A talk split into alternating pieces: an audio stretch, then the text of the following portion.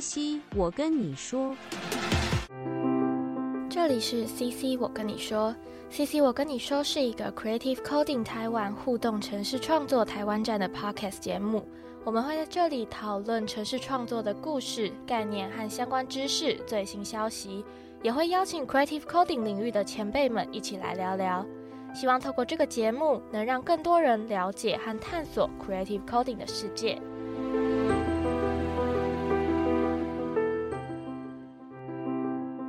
Hello，大家好，欢迎来到 CC。我跟你说，那今天我们非常非常荣幸的邀请到黑洞创造的古建华来跟我们分享。其实他也是我的多年老友，所以今天邀请来一起聊，我实在是非常开心能够一起叙叙旧，跟讲一些不为人知的往事这样子。对，那请古建华稍微介绍一下自己吗？Hello，大家好，感谢哲宇邀请我来他这个很有趣的节目。之前有看听了一两集，哦，有像阿乱啊跟黄鑫，所以我觉得。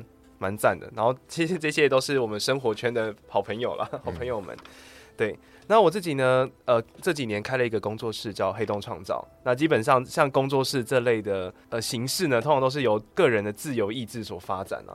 所以说，在黑洞创造这个工作室呢，其实起初一定是从呃自己我们从接案的身份开始嘛。那跟哲宇一样，会延伸成一个工作室的形式，这样子才能够应付大量的专案的需求。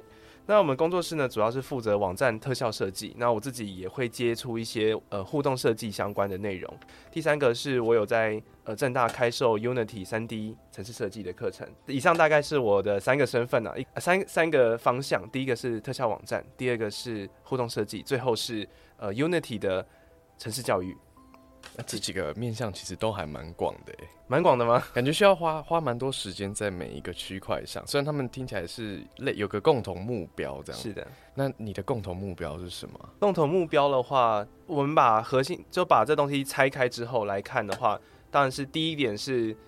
虎口嘛，哦，这很现实，现实这样。对，其实我们在工作几年之后啊，我们会发现一件事情，大家以前都在讲说兴趣要当饭吃嘛，但其实如果你把兴趣当饭吃的时候，你可能就会做不下去。嗯，对，那其实是从你的生活中找到热情，热情到你的工作，那热情是热情，不是有趣的，热情是你付出成就感，这个循环啊才是最重要。所以说。呃，这地方刚好是我陆续越来越擅长的，那也是大家回馈之后我能够做的，能够贡献给大家的，然后成就感就慢慢累积起来，所以这就会成为我的热情。所以这两个地方，第一个是在网站和互动的制作上，然后另外一个是在教学上，其实从这两个地方获得比较多的热情，那希望能够成为我的工作和生活。了解。对那听起来你的热情跟商业上的那个经营已经有找到一个平衡点了。有钱就有热情了，很现实的一个开头。是用钱买不到的，太世俗了。但好像当老板的就得要现实一点。对啦，从以前我在台中上学哈，以前吃饭最贵六十块以上我就觉得很贵了。哦，对。但是来台北之后发现六十块你只能买一碗汤哎。对，豆腐汤，豆腐汤，豆豆腐汤，所以一餐通常都要去吃拉面，两百块。哦，那时候对刚大学毕业的我来说是一个冲击啊，就是非常非常的冲击。所以说，呃，在想说怎么从这种生活的困境中、生活的夹缝中求一个生存啊。了解，对对对，所以就尽量把尽量找出能够符合这两个指标嘛，一个是商业的，然后另外一个是自己有办法做出热情和成就的这两个方向去做。了解。这个最初的热情其实感觉也非常非常久了哎，我记得我们当初好像是七八非常非常久以前有一起接过案，对对对对对对。对，然后就是古建华是当时的前端工程师。哦，这好久好久了，对你现在还写前端吗？我现在打算回归了。哦，什么？打算回归？因为其实设计的话不是常常听到收敛跟发散嘛，对不对？之前就是做发散，我能够做什么事情，然后现在是收敛。因为集中嘛，那一方面也是经过了几年的抛光之后，然后这一颗石头就变得比较小一点点，哈，决定集中火力啊！相信你应该也会有类似的感觉，就是想把力量集中在一些你觉得更有办法施力的地方。对我刚开始年初好像去年定了什么四大目标，什么最厉害的设计公司、最强的艺术家，那么反正就四大个完全不同的那个，对，那就分身到平行宇宙去了。对，我就发现，好吧，我好像没有办法分身。对对对对对，我们都会有很多的想法啦，在就是很多地方，因为我们能够做的，而且想做的热情的事情很多。但是我觉得是是好事啦，因为如果你只有一个的话，如果这一个烧不起来，那就 那就没事做。那让我们来脱稿演出一下，就是你觉得最歪的热情是什么？你曾经有过的？最歪的热情哦，以前大学我是参加吉他社了，所以所以我之前其实蛮想去当那个吉他的演奏家，就是 古典吉他那种吗？不是不是，就是做那个 finger style，就是木吉他敲敲打打哦那种嘣嘣嘣的那种。以前是有这种热情，热情，但是没有这个技术。现在还会想组团吗？现在还好，但是会想想想说可以去复习一下。哦，了解，当生活中的调剂这样。没错没错，生活中需要很多的调剂了。解，我想当，我觉得当老师的话，生活调剂应该是蛮需要的。没错没错，这也是今天的话题之二嘛，话题之二。对，当老师这一块，这一块其实在，呃，如果在就是我们正大的同学或者是系上，其实他们都知道我是一个做慈善教育的一位老师。怎么说？慈善教育老师，因为呃去上这堂课的目的是在忙碌的生活中取得一个放松的空间，其实去跟呃年轻的一代，年轻年轻的一代，这讲话讲出来就是透露年纪了。他呃没有他们大家的那个就是学生们现在的已经是两千年，对我们已经被抛弃在两千年之前，对，所以已经是有一个世代的千年的隔阂。那你有觉得教他们教起来会有什么鸿沟吗？呃，教这件事情是一个延伸啊，我从很早很早开始讲。我前最最有趣的开始好了，呃，其实教学这个事情啊，我觉得从这个地方开始探讨，算是一个起点。我来到台北的时候呢，那个时候其实没有技能，好，我那时候是连城市都不太会写，所以说我也没办法接案。我觉得现在有蛮多的同学是，呃，有办法接案，我是非常的厉害。所以来台北的时候说，哇，我要怎么付房租？我也不想给家人造成一些负担，所以我就找了打工，就是叫解题老师。我去找国中解题老师，那时候只能解理化，然后数学还不是很行这样子。经过了一年之后呢，刚好有个机会，他有一个呃城市教育班要开始，然后就把我拉进去做这个课，对，所以我就开始做。所以说那时候也从自己的科系的城市一点点的技能，因为刚好教教国小啊、国中，其实绰绰有余啦。所以我就从那时候开始去教一些 Scratch 之类的，所以从那时候开始呢，我就累积了对城市还有非本科系或者是完全不懂城市的人这个兴趣，因为我在这边获得很大的成就感。像我的留班率是非常高的，就是那时候补习班是沙尘这个一个血海。什么是血海呢？呃，你这堂课呢，你老师的课的学生是他们不是报名来的，是你要先教试教课之后，然后他们就是家长会围一圈，然后中间就小孩，然后看着你上课。那上完课之后呢，他们当下就会决定要不要上你这门课。什么奇怪的团康 筛选过程呢？对他们就会决定，所以说有三个老师这样子去比，然后我就是开始上，然后我留班率大概有八成以上。就他们会转椅子这样，他们哦，你说就是 对对，就就是你了，这样来教吧。对，这个地方很有趣，就是中间是小朋友，他们是国小生哦，三到六年级，然后旁边家长就是家长。那可是你上课的时候有一个问题，很好奇，我也问问泽宇好了。这时候，因为通常上课你会讲一些很快乐的笑话之类，让缓和气氛嘛。请问家长旁边围了一圈，中间是小朋友，你要讲什么笑话他才行？你该不会要讲给家长听吧？你到底要讲给谁？对吧？你买单的人是是家长，这个时候我们就有一些商业模式，没有了。其就是你就很尴尬，你不知道讲什么。如果你讲的太幼稚，你想说哇，讲这么幼稚的笑话，家长会听吗？但是通常不是小朋友开心，家长就开心吗？对，就是但是你就很好奇，因为你会讲笑话，而且小小朋友听的笑话不外乎是那种嗯屎尿屁，他们会喜欢。呃，但是我是不讲那种的啦。结论其实是你基本上对小朋友讲就可以了。但是不要讲一些刚刚讲屎尿屁的笑话，嗯你要筛选一下，可以幼稚一点，但是不要太不要太粗雅。对对对对对，不要太粗俗。粗。俗粗俗。所以这就是一一个一个开始啊。所以从这个成就感之后呢，开始我就觉得说我很像能够做一点事情。好，那时候其实是蛮呃没有自信的，没有自信是在于说来到这边，第一个是没办法生存嘛，第一个是我的同才就是同学们都非常的强，你就他们那时候是正大毕业吗？我那个时候在念，我以前是念逢甲大学，哦对对对，就是大家都不知道，因为我后来是念北科资工所，北科资工所的同学非常厉害，然后那时候我想说该该怎么办，所以我从这边呢教非本科系的这这边找到了我的生命的出口啦。对，教一教之后，我后续也也自己去学了一些网站前端。那网站前端的起因应该跟蛮多人都蛮类似，是因为网站前端是一一写就看得到画面的东西，嗯，成就感很多。对，成就感比较多，然后就不用写一堆程式。那我就比较喜欢视觉一点点的人，相对于其他同学啦，所以我就开始做这条路。所以后来开始写网页，那了解接触网页之后呢，发现哎、慢慢有成就感，那也慢慢的去开一些工作坊去做教学。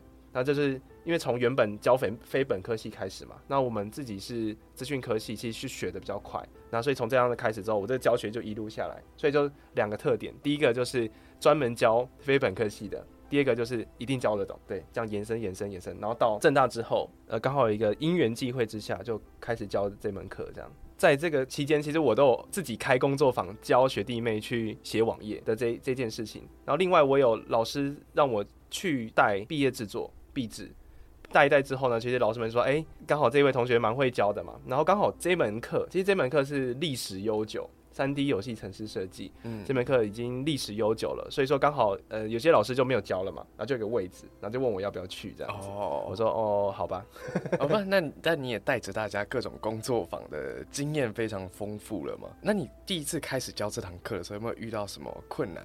第一年教课的话，我们是在呃正大的一间一个大楼，那那个大楼的设备呢非常的弱，非常的不好，就包括电脑这样？呃就没有电脑。哦，没有电脑，呃就投影机，然后投影机的解析度是四百八十 P，然后就是忘记多少，就是不到 Full HD 的画面是没办法解析六四零四八零吗？对对，六四零四八太零？然后我要教 Unity，我的按钮都糊掉了。然后我想，然后我那时候就直接，就是我借你的那台投影机，哎哦，，那台我就是那时候买的，我就自己把我的上课的钱一半拿出来，就去买那个是。投影机，所以我就每天上课我就带着一台投影机去去上课，这个是困难。另外一个地方是上课细节是教这种城市课啊，学生们的电脑会没电。啊，那不是插个插座就可以解决吗？对，不过如果学生有二三十个的话，有那么多插座吗？哦哎，你该不会后面连延长线都自备哎？你说对了。上课的时候，我就会请助教们帮我拿。第一年都是我自己带，然后后续二三年的时候都是就是请助教帮我拿，所以大家都开始串联，串联充好。用心哦，不然因为尤其是 Unity 对不对？，对直接烧完这个点，平均来应该一两个小时就撑不没有啊，一个小时多就没了啦。这么快啊？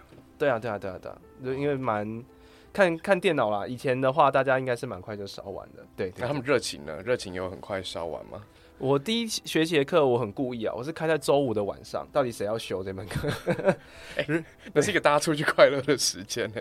对对对对，所以来修的人那第一年我就故意设计那时候，那时候想说，哼，我的课其实我也很累啊，这这就其实那时候我比较方便啊，然后我想说那就开在这里，那你要来就来，就是我我不想要大家是特别来修学分的，就想要真的是想来学东西的，故意筛选，所以说我那第一次的课的学生才二十个吧。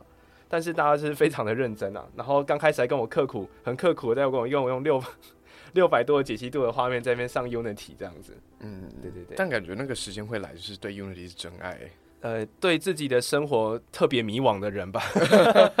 对啊，因为我们的学生，我们叫做数位内容学程，那来的学生都是非资讯相关的。那非资讯相关，大家可能比较不了解啊，我们就讲哲学系，或是各种语文学系。我们正大特别多嘛，语文学系，然后还有，然后那也有本科系啊，像是资管啊，或者是资资科都有。但是你可以这样像非常多的文组的科系会来修数位内容，因为他们就想增加一点数位的能力嘛。对，所以看到这个时候就来来修课，然后这时候他们蛮多文组的同学会有一些迷惘，说哇，这个时代这个数位爆发的年代，他们要怎么生存？其实他们都会抱持着这种迷惘的感觉啦。所以越迷惘的学生，其实他们也会更用力的想抓住一点什么，所以就来修这门课。那这样子，对于没有城市基础的人学 Unity 会不会很困难啊？以这门课的设计来说的话，我有特别为呃数位内容的学生进行设计。那设计的点是什么呢？呃，一来就是设计本身，所以说课程中会带大家说设计的感觉是什么，你如何去想一件事情，就是呃你在发想一个专案的时候，在设定一个主题的时候，在制作一个呃你的创作的时候，你要怎么去想，从头开始做。呃，所以说与一般的游戏课不一样的地方是会带入设计这这一件事情，设计的设计思考嘛，然后还有设计，然后再来是城市的部分，大家想说哇，大家不会做怎么办？没办法，你就要跟着我做，对，因为来这堂课都叫城市设计，所以你一定要带走点什么。但是不过呢，我会把它调到最最最松的状况，因为很多的时候来的时候，老师们会预设你已经会了很多东西，嗯，我们在学生们前面，他们一堂必修叫做呃基础城市设计课。那他们修完之后等于没修，通常比较不能够像是一般传统资讯学生是，我们就在那小黑窗就写到底，然后嗯一一整年都在写这个东西。所以说要用视觉的方式去引导学生们把城市写出来，而且要把城市的逻辑拆到非常的友善，就是每每一个城市语法我都要重新教过。这个地方再往前提是文组的学生看到的世界跟我们资讯类的学生看到的世界不一样，那差别是在于世界观。那所以说这堂课的前期呢，现在我都会教大家说，城市语言的世界观是什么，Unity 的世界观是什么。那你要怎么，你要打通这个世界观，你才能够往后去理解后面的事情。因为你没有，其实大家在教这些事情的时候，就是以前我的教授北科的，就是叫凯哥哈，我都叫凯哥，我们的指导，我的指导教授，他讲一件事情，我一直受用至今啊，就是我们人和人在沟通的时候啊，我们一个英文有个词叫 context，中文是叫内文，嗯，好那就是说我们两个人的 context 有没有对齐？就是比如说，呃，我跟泽宇说话的时候，我们其实是对齐的，因为我们背景是差不多的，好，这个没有问题。那如果我们跟其他的同学说明的时候，他们可能是文组的学生，他根本不知道电脑怎么运作的，所以说我们就要去换位去思考，说他脑中已经知道的是什么，他的已知。在上课的时候呢，我会把同学的已知去补齐，就是把我们两个 context 对齐之后，我们才有办法沟通。我们没有在同一个频率，所以这就是频率的问题嘛。我们频率有没有对到？那频率没有对到，是因为我跟你想的不一样。哦，也就是说文组跟理组他们受的训练跟世界上训练起来，对，他们的世界的条件跟他们的认知都是不同的。都是不一样的对，但你如果要讲解同一个位置的概念，跟他们说，你需要尽量的把这些不同都补齐。对，你要把大家的知识落差补齐。哦，对，你就就是要做这个工作。那其实很多城市课很难学的地方是老师不会去补齐你这个 gap。嗯，对，为什么它会有 gap 呢？蛮容易是因为就是有门槛嘛。那有门槛的时候，通常是因为心理会有一些心理因素就居多了。所以说做两件事情，补齐我们的门槛。第二件事情是排除心理的障碍。所以这堂课会设计的特别亲切，然后去让你说啊，其实没关系，你就进来，以验证嘛。反正你只要进来之后，你都能够学得起来。因为很多时候大家会觉得很挫折，是因为你付出了努力却得不到任何的回报。在城市上，我觉得尤其是这样子。嗯，对，我觉得你在就是教城市这一块是真的很用心的去对待那些非本科性背景的人，对，因为以前在大学的时候，我常会观察到那些诶、教人家城市的人，其实自己会有一股傲气，啊，真的吗他会？觉得这个就是要这么难，就是不能被简化，或是诶、他就是长那样子啊。哦，对他不会，他不会为了你把它调整成你吃得下去的这个格式，这样子。对对对对对，对，让我觉得你是一个对待大家非常的用心的一位老师。通常我自己都会这样想啦，因为以前我也是学不太起来，自己其实也是慢慢去拆解这些东西，我怎么去理解这个部分。那后来在对到小朋友的时候，哇，我们是真的是本科系的，但是我们把知识从很密密麻麻、很复杂的一些很抽象的概念，但是你要完全所谓的落地到这样的小朋友都能够学习，甚至是家长。诶，说到这个的话，在那时候教学的一一两年之间啊，有一个家长的回馈，我真是蛮不错，记很久。就是一个小女生，她她修完我的初阶课之后，再修我的中高阶课程，她就是跟了我一年多吧，上了非常多课。然后她她就是一直跟，那但是女呃，通常啦，小小男生就是比较会大家会觉得比较聪明，然后女生比较认真，就是我说那个 tag 啦，嗯，跟男生就是会是诶，很像不怎么样，没有花什么时间，这个东西就做出来了，嗯或者就想出来，就是这样。其实就是男生比较懒啊，男生比较偷懒，那女生通常都比较认真，她很细心这样。超级细心。对，所以说在这个地方呢，修完那个课，就是大概半年之后，那个妈妈就跟我讲说，就她女儿是所有的科目的成绩就全部上升了。哇，对，其实就是培养一个细心啊，因为我会们我们会去城市的时候会 debug 嘛，对，那这个能力是让你能够静静下心来，好好想一下，好好的看这些文字和这些内容，你会变得特别细心。顺便梳理了一些逻辑思考的方式，这样吗？，对对对对对，所以学解城市的时候，我们常常是在不断的面对问题嘛。其实每个都城市题目都是问题，对啊，所以在这这个解决问题过程之中，其实可以帮助到全部能力的提升。所以说，我们教学的时候，其实教的第一个是大家的态度，就是你怎么去看待事情的态度。在这个前面，心理门槛嘛，第一个是大家不要不会去遇到问题就放弃。那第二个是遇到问题的时候，你要怎么去拆解？那这个就是为什么很多人去分享说把问题拆解的过程，然后你看他都是理理工背景的，因为那就是城市的逻辑，就是对做理理工做很多，不管是你你是做电机啊，做各种行业啊，这些你都遇到问题之后，你要先去拆解嘛，因为问题都很大，然后或是问题都找不到，嗯，那你从模糊的东西把它定义到清楚之后，再把它拆解成你能够消化的片段，你才能解决问题。对，所以说这个地方有埋很多小小的细节，去让我们的非本科系的学生能够顺利的消除心理门槛，把知识的这些碎片弄成吃得下去的大小。让他大家吃下去，所以这就是课程的基础设计。那这样子过一个学期，通常他们能够学到什么程度啊？能够学到成什么程度吗？嗯，基本上还是因人而异啦。哈，因说因人而异之前的话，至少大家都能够开 Unity，然后把一个场景建出来，那有基本的逻辑。我觉得这能能够自己完成、独立完成很小很小的专案，这是大部分的学生都能够达到的程度。哎，那我好奇，你现在是教 Unity 教了多少个学期了？第第四年，所以说我教了三个学期，嗯，三个学期是三次，因为一年学年有分上学年跟下学年，那我刚好是在上学期开设的课，嗯，对，所以经过三年嘛，刚好开三三次这样。那在这样子每一年每一年进化的过程中，你有什么样子的改变或体悟吗？因为每年都会，呃，像今年我也会特别加了一点设计，每一年嘛，因为刚好隔了一年嘛，能量又回来了，所以就会帮，就是我就会想每次想试一下不同的东西啦，有时候想试一下，去年就试了。试了 NFT 嘛，就做让用 Unity 做一点点深层的的这个尝试。然后去年是做什么什么，然后前年做，每一年都会有新的挑战。那其实，在三年的这个下面呢，我觉得我一开始想法是没有错的。怎么拆解，怎么对非本科系的学生去做教学、做 training，这个是没有问题的。在这课程之中呢，为什么是慈善事业呢？因为我还会多办一个叫黑客松的活动。对，我会办一个，原本是三天两夜啦，后来变成是两天一夜。对，就两天一夜的黑客松的活动。那因为做专案就是要练习嘛，嗯所以强迫大家练习。你说在在尾，就是课程的结尾的时候，让大家有这个黑客松。课程的结尾会教期末专题，所以我课程是 loading 其实是超级大的。对你一定要做期末专题，然后我还会用加分的方式鼓励同学去参加在年底的，因为其实教期末是一月。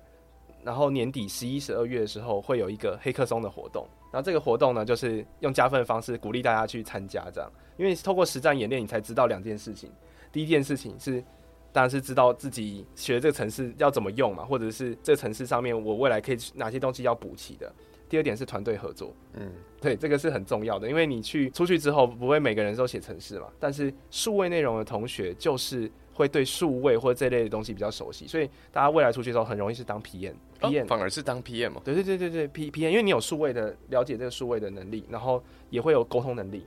相相较于的话，正大同学功能力都是非常好的，还有语文语言能力，嗯，所以说蛮容易去当 PM 的，而且都很细心，就是可以跨不同种类的人合作沟通。对对对对，而且非常有想法，所以做 PM 的职位是非常适合的。然后再来是有些是当设计师嘛，所以大家去出去之后，职位不一定就是工程师。对，所以说在整个团队上，让大家看看说，相信泽宇也做了非常非常多的专案啊。那你在做专案的时候，你觉得专案中有什么要注意或是困难的地方？执行一个专案要让它顺利的完成的话，我觉得前期沟通吧。第一个是沟通嘛，沟通嘛，然后人的人的职责安排。职责安排是第二点，安排。对，然后最后中间，我觉得就是解决问题的能力，就是遇到东西不要卡住，不要卡住嘛，合作这样，对不对？然后还有专案的时程的，对，时程最重要，所以大家就是天时地利人和，天时地利。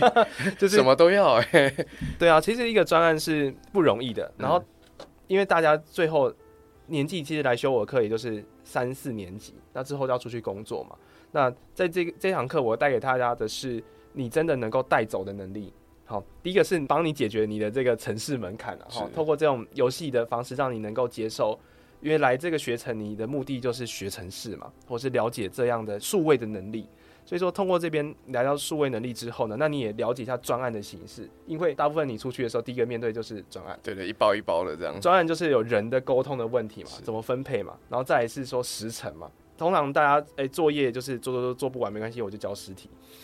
可是出去像我们真的收钱办事签合约，不能交尸体嘛？真的 是交尸体就是跟这客户永远拜拜了。对对对对对，那你真的在实战之中，你才知道说，比如说一个 P 五点 JS，然后泽宇之前开的课哦，生成艺术的 P 五 JS 有那么多语法，哪些语法才是真的要用的？不知道。你实际上做专案之后，你才知道说哦，这些语法特别重要要。透过执行的过程，你才会知道你要解决的问题是什么，需要什么工具。对对对对对，所以也是让大家真的把那个狮子嘛，对不对？那个狮子王把狮子直接丢下去，丢下丢下悬崖，让大家去尝试。但是我们是在一个 sandbox，在一个沙盒里面，在这里面，黑客松就是让你放手去试错，反正你错了没关系的这个这个状态，你才真的学起来。所以说这堂课你真的说要靠十六周，前后两周扣掉嘛，哈，十十六周的课让大家学习城市嘛，我觉得不可能啊。但是你能带走的是学习的态度嘛。呃我们真的人在差异之中，就是你怎么看待学习这件事情的了解态度。，看听起来古建华老师呢，就是除了技术之外，非常非常多很有意义的心法。对，一定要心法啦，就是大家真的是，因为大家其实能力都太强了，嗯，但是为什么学不起来？那就是因为你有很多东西要先建设。而且这些心法也包括了很多职场的做事方式跟态度。对对对对，希望是能够带给大家，让大家毕业之后毕业即就业嘛。非常的无缝衔接，这样。对对对对对，哎、我好奇关于课程最后一个问题，就是哎、诶这些人做下来学下来，有没有什么让你真的很眼睛一亮的作品？哎、其实有哎、像是在期末，为什么特别要做期末转？而且我要求是同学们一定要以议题为出发。那在呃正大的同学，他大家是把可以把事情想得很透彻，而且对针对议题是很敏感的。对，所以基于这个之下呢，我觉得让大家以议题去发挥嘛，那这其实跟做很多互动设计作品啊，或者是艺术作品一样，我们有个议题去发挥。对，所以说在做的时候，我能够眼睛一亮是，哎、其实我们只有修一堂课哦，然后一学期的课，但是有蛮多组同学是可以做出完整的作品，它是非常非常的完整的，从论述到执行完成，然后到城市也不会坏哦，然后整整非常完整，就像是别人做一整年或做两年的毕业专题一样，所以有好几组是有办法达到这样的程度，啊，就特别为眼睛为之一亮是这件事情。哦对，了解。那有没有什么特别的内容是你有印象的？特别的内容是有印象的，我都想到一些怪的，就是我觉得有一组很好笑啊，有有有，因为正大我们正大是有公车，公车要搭山上，我们是在山腰嘛，然后那个车公车要搭上去，公车之外还有一个常见的事情就是学生证很容易不见，所以说为什么？他就做了一个开公车的游戏，哦然后然后就是开公车上上山，然后过程中你如果你去捡到了学生证的话，你就可以加加分这样子，所以它就是一个开车上山的游戏，好有 context 的一个游戏哦。对对对我觉得大家都很有创意。对，他就就就觉得很强这样子，了对解。，有蛮多主题是 非常有趣，我觉得对大听众对这一块应该超有兴趣的。对这个这个地方，但是我觉得很很酷的地方是，你看同学是非常非常有想法的，但是想法要怎么让它具体实现出来，这个是非常困难的。所以很多创意都是流于计划书而已嘛。但是你真的能够把它做出来，我觉得光能够把想法完整的 原汁原味的呈现，我觉得我就觉得就非常的亮眼。嗯，把它从模糊到实践具体步骤的过程。对，这个是困难，哦，困难，我妹之后也要读正大，今年刚入学。真的吗？对 真的吗？对，有机会再希望她能够修到我的课，我应该不会再开太久了。啊。对对对对对。来透露跟她说，那我们来聊一下，就是因为其实我们刚刚也聊蛮多 Unity 的这个主题了嘛。那我好奇，就是到现在为止，你对 Unity 这个使用的工具或媒介，你觉得它带给你什么样子的想象，或者你会拿拿它来做什么？Unity 一开始的话，其实以前在做互动设计，很早、更早、更上个时代是用 Flash。你有写过 Flash 对不对？有，我就是 Flash 时代的，对我还不是。哦，那个时候我还不会写，我我是后续才接触的，我是新人，所以你还是在我之之前接触，你是接触已经非常久了，其实我老实说，我觉得 Flash 比现在很多软体都好用，真假？真的。写那个 Ancient Ancient Script，就以前我们我们现在要做很多图像动来动去、飞来飞去，都要很多软体很麻烦。对但 Flash 是一条龙，你就是做完就放进去就好了。对，而且什么环境都可以 run，对，很厉害，连那时候手机都可以跑，对啊，而且效能是蛮好的，也还行啊。还行啊。我就觉得中间网页好像经历了一一段黑暗时期，就那个中古倒退时期这样。你说没有 Flash Flash 之间，这全世界就是。对，我们现在有点像用一些非常的有架构又很很光滑、来做简单亮丽来做简单的事情。但 Flash 是很脏，但是它可以把这件事情很快的做到很好，这样。对，那就看大家目的是什么，是这是蛮蛮神秘的。所以说，在我一开始接触 Unity 的时候，也没什么特别的，就是我去了一间互动小小小的互动公司开始工作。那我那时候一样是写网站前端，那前端写一写之后，然后有一天老我学长啊哈，他算是不同科系的学长，他说：“哎、学弟。”他说：“阿古啊，你要不要来写 Unity 啊？”我就说：“好啊，好啊，我要写。”然后他就教了我大概三十分钟吧，用用之后。然后隔天呢，他就说：“哎、阿古啊，哦，我们这边有个案子，那就交给你了。哎你直接上战场、我就哎直接上，然后我就是在那边一直 Google 自己学，然后就把它学起来了。那我就觉得真的是非常的好用，因为它是直接把视觉的东西和城市整个都结合在一起嘛，而且你可以跨跨平台去去做去做实做。那以我的角度呢，它的很方便的事情是它能够直接串接硬体，然后视觉二 D、三 D，然后输出到不同平台执行。那它也可以，因为它是输出成执行档，所以说你对于电脑的一些 native 的，比如说你要去抓 USB 哪个东西插进来了，嗯，的那个序号什么都可以做，非常的方便，所以我觉得它是一个很好用的工具啊，对我来说。那再慢慢往后呢，其实呃，我觉得在艺术、生成艺术这一块，我才后续才慢慢接触到，或是用这个来做艺术。那我觉得在，因为它本来就基于这种视二 D、三 D 视觉绑定的特性，所以说又看城市码嘛，那这样往后做的时候，呃，视觉的呈现，然后就是也可以玩得非常的华丽。那所以对我来说呢，我对它的想象就是它能够把所有的节点串在一起，就跟你用 Touch Designer 一样。嗯，对它是整合嘛，对，它算是一个整合性非常高的一个工具，而且哦连效能没有那么好的电脑也可以执行。我觉得它是一个它很大很大的优势。对吼，因为你其实平常在教大家的时候，大家电脑也不见得都这么的顶配。对对对对对，或者是说你要把 Unity 在数媒派里面执行起来，嗯那其实是可以的。但是 Unreal 可能就，Unreal 跑不起来，应该是跑不起来。Unreal 真的跑不起来。对对对，所以它是比较工具型的一个应用，但是如果你做多做一点去调整的话，它的视觉和它的体验应该是还是可以调得很好。对，所以我觉得它是一个上下都可以呃简单可以服务的，然后到复杂各种情境都是可以应用的一个工具。了解。哎、那好奇你用 Unity 做过最有成就感的专案是什么？通常我成就感就是来自于执行完成，就是执行的完美度跟时间。就是如果很快又很好的做完的话，我成就感会非常的高。对，那像之前的话，我有做过一整个消防体验馆，就在台东的一个消防局的一个体验馆。那一整个馆的城市都是我写的。他讲他要串水柱去喷，他有喷东西。呃，在 VR 里面穿水柱去灭火，然后你也要搭云梯车去救人，好好玩、哦。在在 VR。然后但云梯车其实有个问题，就是你云梯在上升的时候会超级想吐的。呃，因为因为你会晕，对不对？对，他嗯这样这样上去，然后这个有个小插曲，就是因为我在做的时候，一开始因为他三 D 设计公司建了整个三 D 模型，就是面数很多，然后我在带的时候，哎、做的那个版本是嗯，就是一般的速度上升这样子，然后有一天我就突然就手痒，我想说哇，这个模型好肥，这个 FPS 有点低，然后我就把那个模型后面看不到地方全部去掉，然后把这东西都做简化之后，FPS 就升升了三倍，嗯，然后就那个就嗯。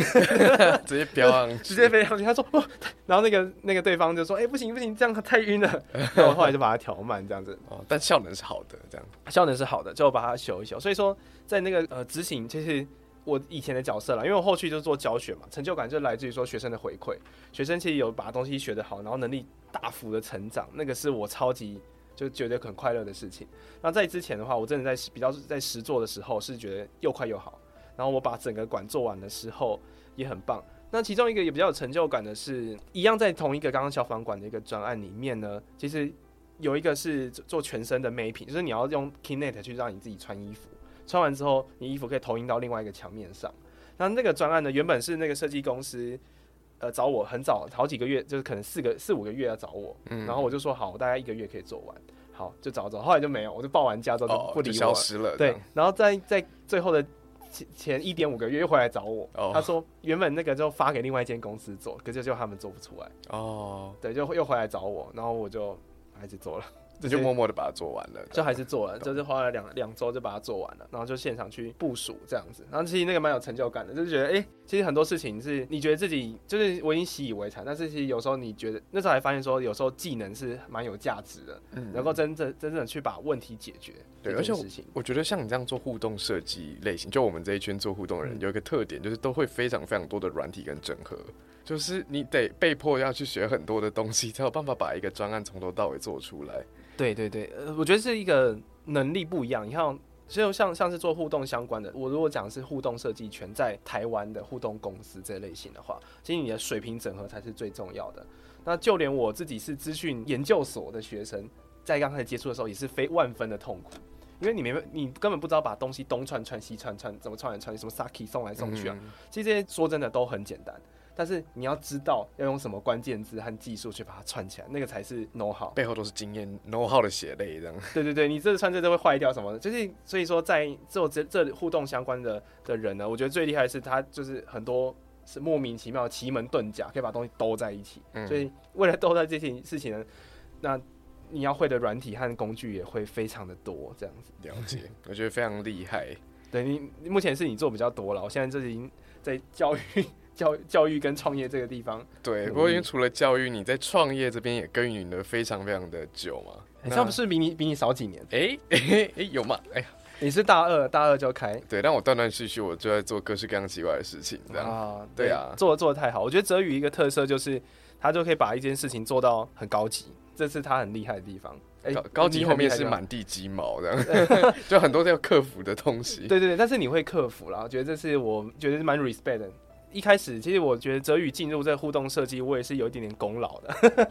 嗯对，就是有一次我就跟他讲完这个，就是我在干嘛之后，他就眼睛就发亮，然后后续他就去纽约了。因为觉得超好玩的。对，我就觉得很夸张了，我是觉得很夸张。我说哇，这我这个关键字你之前是不知道吗？但是你之前是就不知道，对不对？我之前原本是比较往 HCI 这个字去啊走，对，但我不知道说，哎、原来有这么多互动设计的领域都是有这么好玩的东西，这样。对，HCI 也是蛮好玩的，但是对还是没那么好玩。对，但它比较偏研究。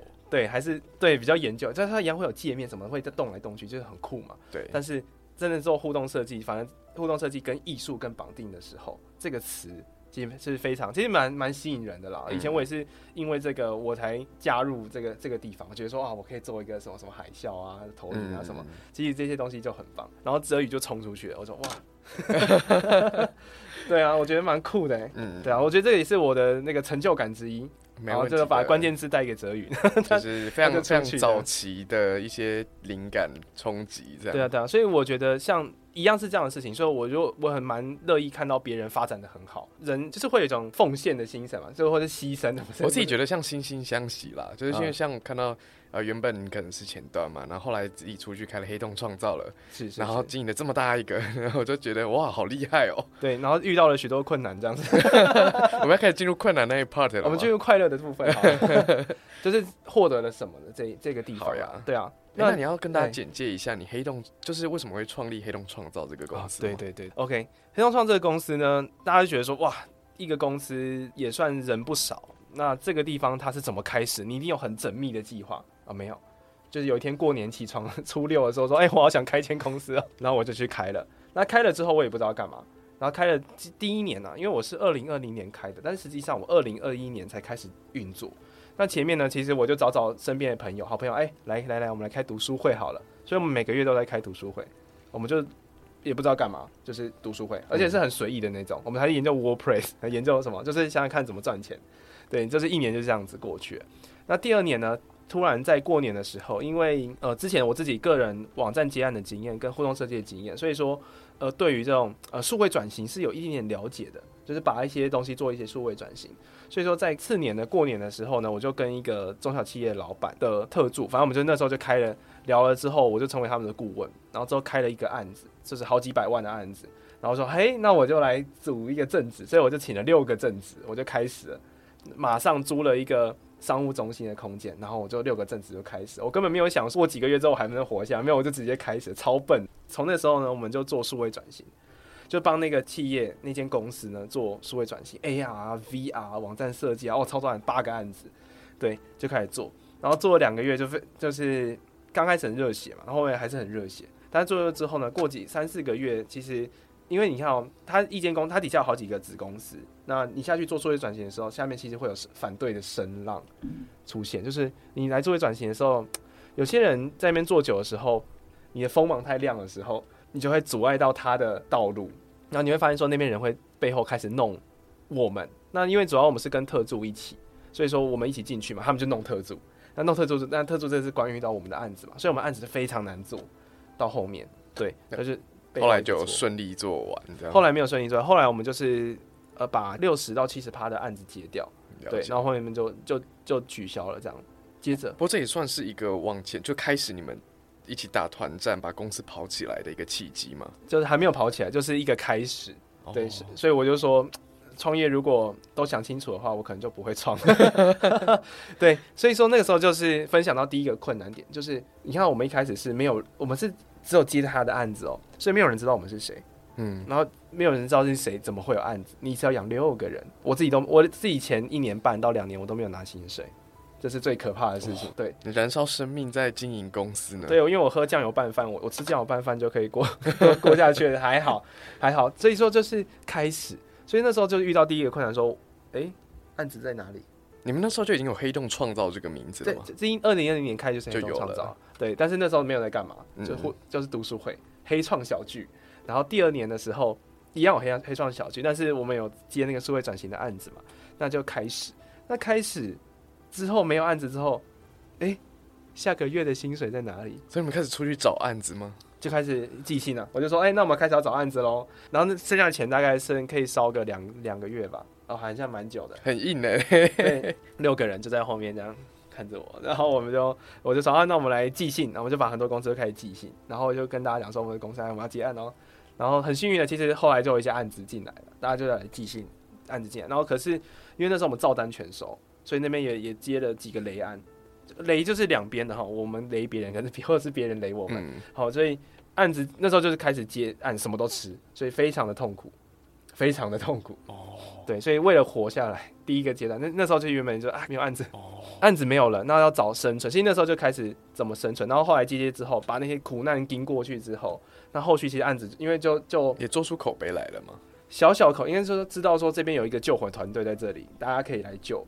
对，那这些后后续的话，案子就会陆续进来。那时候景气也不差，也蛮好的，所以我们就开始一直做。所以我们公司呃那时候一开始其实不是专门做网页的，那后来是因为发现做网页，尤其是特效网页是我们的擅长的事情，然后也比较多，所以我们后来专门专注在做特效网站。了解，。这是我们公司的简介。哎、那你们做特效网页有用到 Unity 吗？还是就是以前端的技术为主？我们的组合是，其实我们在团队里面有两个互动工程师，原本是想做互动的，但是以网站来说的话，完全不会用到 Unity，因为嗯 Unity 相容性有问题，是，在 WebGL 上面的话，所以就没办法使用。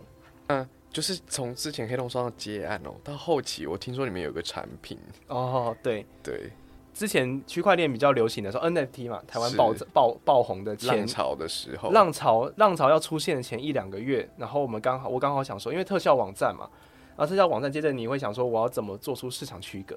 市场区隔，我想说，嗯，好，那我要做三 D，三 D 网三 D 加网站，那时候已经是现在的两三年前了嘛。哦，两三年前那个时间的话，现在二零二三嘛，二零二零、二零二一、二零二一就是想做不一样，所以我们专注于三 D 加网站这件事情。那这个地方去去做呢，我们想说，那要做什么 sample，我就做个数位一览好了。然后做了之后，刚好 N NFT 就跑出来嘛，是那大家就需要一个虚虚拟的地方去呈现你的作品嘛，所以就那时候我们就有一些很多的合作，那我们就开始做。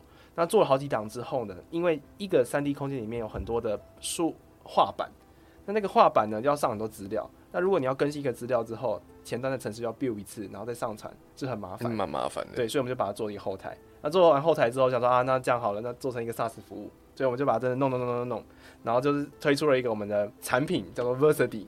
Versity 是 Virtual Rhapsody，叫虚拟狂想，因为 Rhapsody 是狂想曲嘛，对，就叫虚拟狂想，讲成中文就非常的中二的这个名字，好，这是 Versity。然后 Versity 这词呢，看起来 V 开头就是有一种精品的感觉啦，所以我们就想做专门服务于精品或者是很高质感的品牌的体验，然后在这个网网网网页之上，所以就这样这样子开始这个，这个把它做出来，嗯对。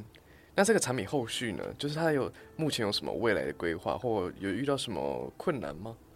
困难的部分可以先说，因为其实这种虚拟伊朗的话，大家当然是放一放嘛，但是没有一个一定要往上放的这些这个需求。对，所以说如果我们解决这不是真实的需求，或是呃，我们这个是一种需求，是在于说人类我们就是那个金字塔嘛，对不对？满足基本需求，最后才是自我实现嘛。，好像接近自我实现那个位置，如果你景气不好，就没有人要做这种东西。其实，在互动设计是还有特效网站、还有官网等等，其实也是一样的道理。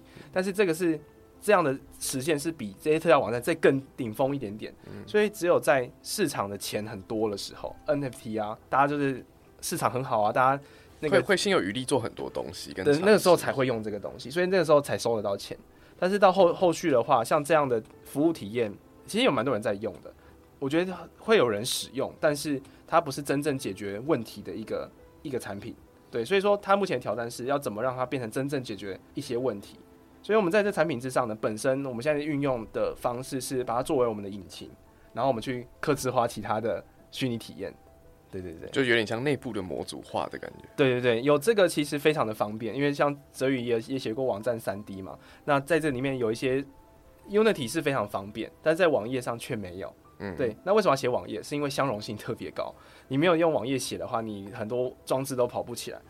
一个客户花了几十万、几百万来找你做这个专案，但是这个专案在手机上跑不起来，他一定不接受，就没有没有没有达到他的基础需求。对，因为他要就是扩散嘛。对对，所以网页的扩散这件事情其实是非常重要的。但是在网页上很多功能又是没有的，就比如说在 Unity 里面，你要让一个角色往前走，或者让角色 jump，或者是你有一个风景，或者是你有一个。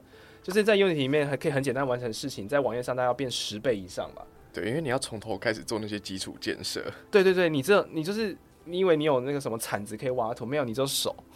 你在网络世界，你就手慢慢的一一步一步的磕这样子。但是这个也是优势啊，因为当你用手把一个城堡盖起来之后，别人就盖不起来了。对，这就是嗯门槛护城河。对护城河的概念。对，所以有这引擎，我们就有一个护城河，然后去做虚拟体验。了解，诶，那黑洞创造接下来有什么未来规划吗？大方向会是什么？呃，大方向的话，我们是呃近期的转变就会是我们已经大量减少接案这件事情。呃，我在这一两年的学习是这样，接案是需要很很有规划的，就是流程，就是说，其实你在要接一个案子，你的流程要设计好，从前面签约到执行，客户要交付什么，你要交付什么，然后到最后验收各种条件，其实要写的非常的细。对，因为我们在做的过程之中，这两年，呃，我们蛮常就是会有突发事件嘛，或者是说你们会遇到，大家可能会遇到，就是客户会凹嘛，或者是说什么东西做不出来，或者什么这样。基基于这样的经验的话，我觉得目前的话，我们会大量的减少专案的，就是专案的部分，就是未来就是我们会成为一个呃纯产品公司。所以我们现在内部正在除了 Verity 之外，我们基于这引擎去研发新的新的产品，然后我们专门就是做产品这个部分。所以未来呢，黑洞创造就会是一个。呃，不断孵化产品的一个团队，那我们是在这个黑洞创造基本上不会去结案的。了解，现在有什么可以对外分享的产品的类型吗？我们产品类型的话，基本上是解决一样是在解决我们的虚拟上的一个互动的部分。好，这个到时候我们 announce，我再再再再找泽宇宣传一下。